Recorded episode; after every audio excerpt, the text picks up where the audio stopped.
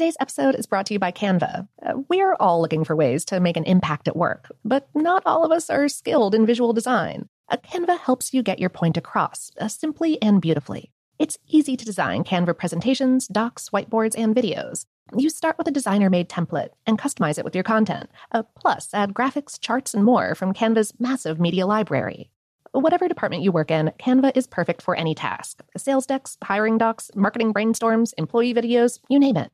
Anyone at work can design with Canva. Start designing today at canva.com. Designed for work. This episode is brought to you by Technically Speaking, an Intel podcast. When you think about the future, what kind of technology do you envision? Whatever the future holds, artificial intelligence will undoubtedly be at the heart of it all. Join Graham Class as he hosts season two of Technically Speaking, an Intel podcast, and hears from the minds transforming healthcare, retail, entertainment, personal computing, and more with the help of AI. Tune in every other Tuesday and explore the latest technology that's changing our world today and creating a more accessible tomorrow. Listen to Technically Speaking, an Intel podcast on the iHeartRadio app, Apple Podcasts, or wherever you get your podcasts. What's up? This your boy Lil Duval, and check out my podcast, Conversations with Unc, on the Black Effect Podcast Network. Each and every Tuesday, Conversations with Unc podcast feature casuals and in-depth talk about ebbs and flows of life and the pursuit of happiness. Unlike my work on stage, I tap into a more serious and sensitive side to give life advice and simply offer words of encouragement, yet remind folks to never forget to laugh. Every Tuesday, listen to Conversation with Unc, hosted by Lil Duval on the Black Effect Podcast Network, iHeartRadio app, or wherever you get your podcasts presented by AT&T. Connecting changes everything. Okay, picture this. It's Friday afternoon when a thought hits you. I can spend another weekend doing the same old whatever, or I can hop into my all-new Hyundai Santa Fe and hit the road. With available HTRAC all-wheel drive and three-row seating, my whole family can head deep into the wild. Conquer the weekend in the all-new Hyundai Santa Fe. Visit HyundaiUSA.com or call 562 for more details. Hyundai, there's joy in every journey. Welcome to Brain Stuff, a production of iHeartRadio. Hey, Brain Stuff, Lauren Vogelbaum here. It's no wonder that Rudolph is the most famous reindeer of all. In addition to being a skilled flyer, his nose glows bright red. This unusual variation on the reindeer nasal prominence has all kinds of benefits. Hmm, if the weather's ever bad on Christmas Eve, Santa is still cleared for flight by the U.S. Federal Aviation Administration, among others, thanks to the brightness of Rudolph's nose. But how does Rudolph's nose actually work? How can one reindeer create a light bright enough to lead a sleigh through darkness and inclement weather? And how can a reindeer even have a glowing red nose in the first place? Although no one may ever know for sure just how Rudolph got his unusual nose, we think the most logical explanation is, of course, science. A Rudolph could use something that many organisms use on Earth in order to create natural light, a neat trick called bioluminescence. In luminescent animals and fungi, chemical compounds mix together to produce a glow. It's a lot like the way that substances inside a light stick combine to make light. The reasons vary. Uh, fireflies, for instance, flash light at each other to communicate and attract mates, while some animals that live very deep in the ocean use light to attract or spot prey, or to confuse and escape from predators.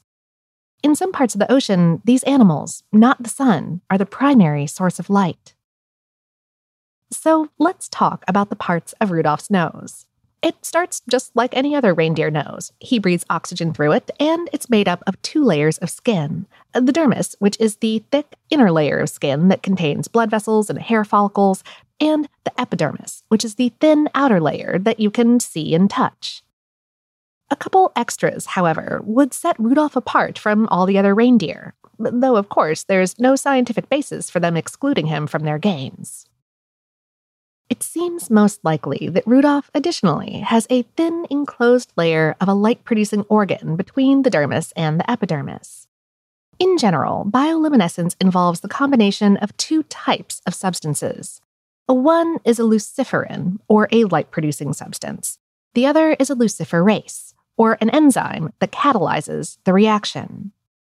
The terms luciferin and luciferase both come from the Latin term lucifer, which means light bringer. and is also the basis for the name Lucifer in the Bible and folklore. But luciferin and luciferase are generic terms rather than the names of particular chemicals. Lots of different substances can act like luciferins and luciferases, depending on the species of the bioluminescent life form. For example, some luciferins are related to chlorophyll, while others seem to be manufactured from the food that the animal eats. In the organism, something triggers the reaction, maybe a neurological process, maybe a chemical shift. Okay, so in Rudolph's case, there's a layer in his nose where these substances occur and can combine, thus putting out photons of light. But uh, bioluminescent life forms pretty exclusively produce blue green light. So, how is Rudolph's nose red?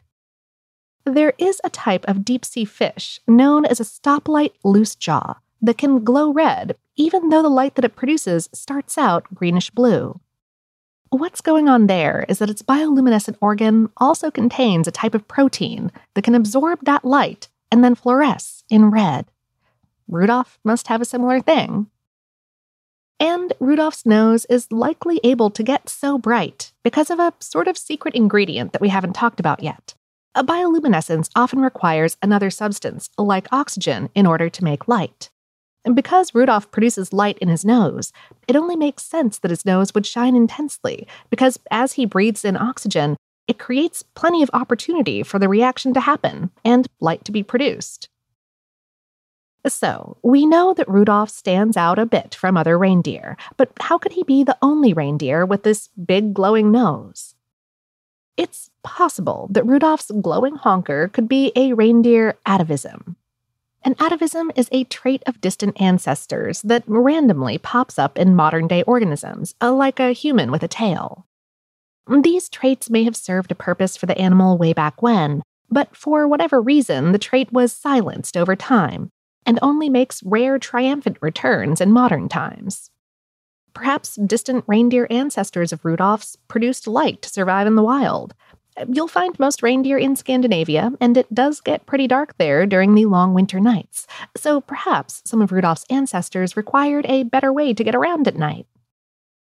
The genetic trait may have popped back up randomly in Rudolph, or was perhaps the result of rapid evolution, in which a species could adapt in just a few generations based on the animal's needs. Uh, for example, there are mosquitoes living in the London Underground that only moved in there in the 1860s but are now so different from their above ground cousins that they can't reproduce with each other. So maybe Rudolph's parents and grandparents had very bad eyesight, and rapid evolution came to the rescue to help compensate. And saving Christmas was just a lucky accident.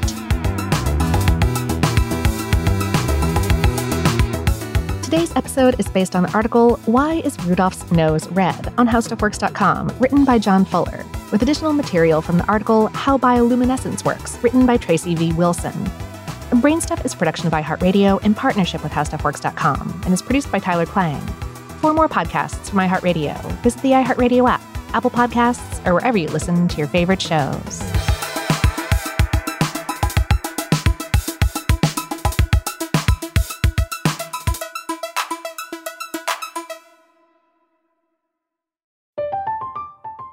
I'm Katya Adler, host of The Global Story. Over the last 25 years, I've covered conflicts in the Middle East, political and economic crises in Europe, drug cartels in Mexico.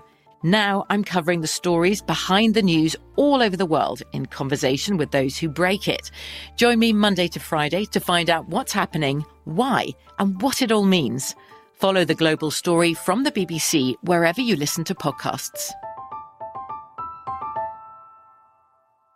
Get emotional with me, Radhi Devlukia, in my new podcast, A Really Good Cry. We're going to be talking with some of my best friends. I didn't know we were going to go there on I'm this. go there on this because people that I admire. When we say listen to your body, really tune into what's going on. Authors of books that have changed my life. Now you're talking about sympathy, which is different than empathy, Yeah. right? Never forget, it's okay to cry as long as you make it a really good one. Listen to A Really Good Cry with Radhi Devlukia on the iHeartRadio app, Apple Podcasts, or wherever you get your podcasts.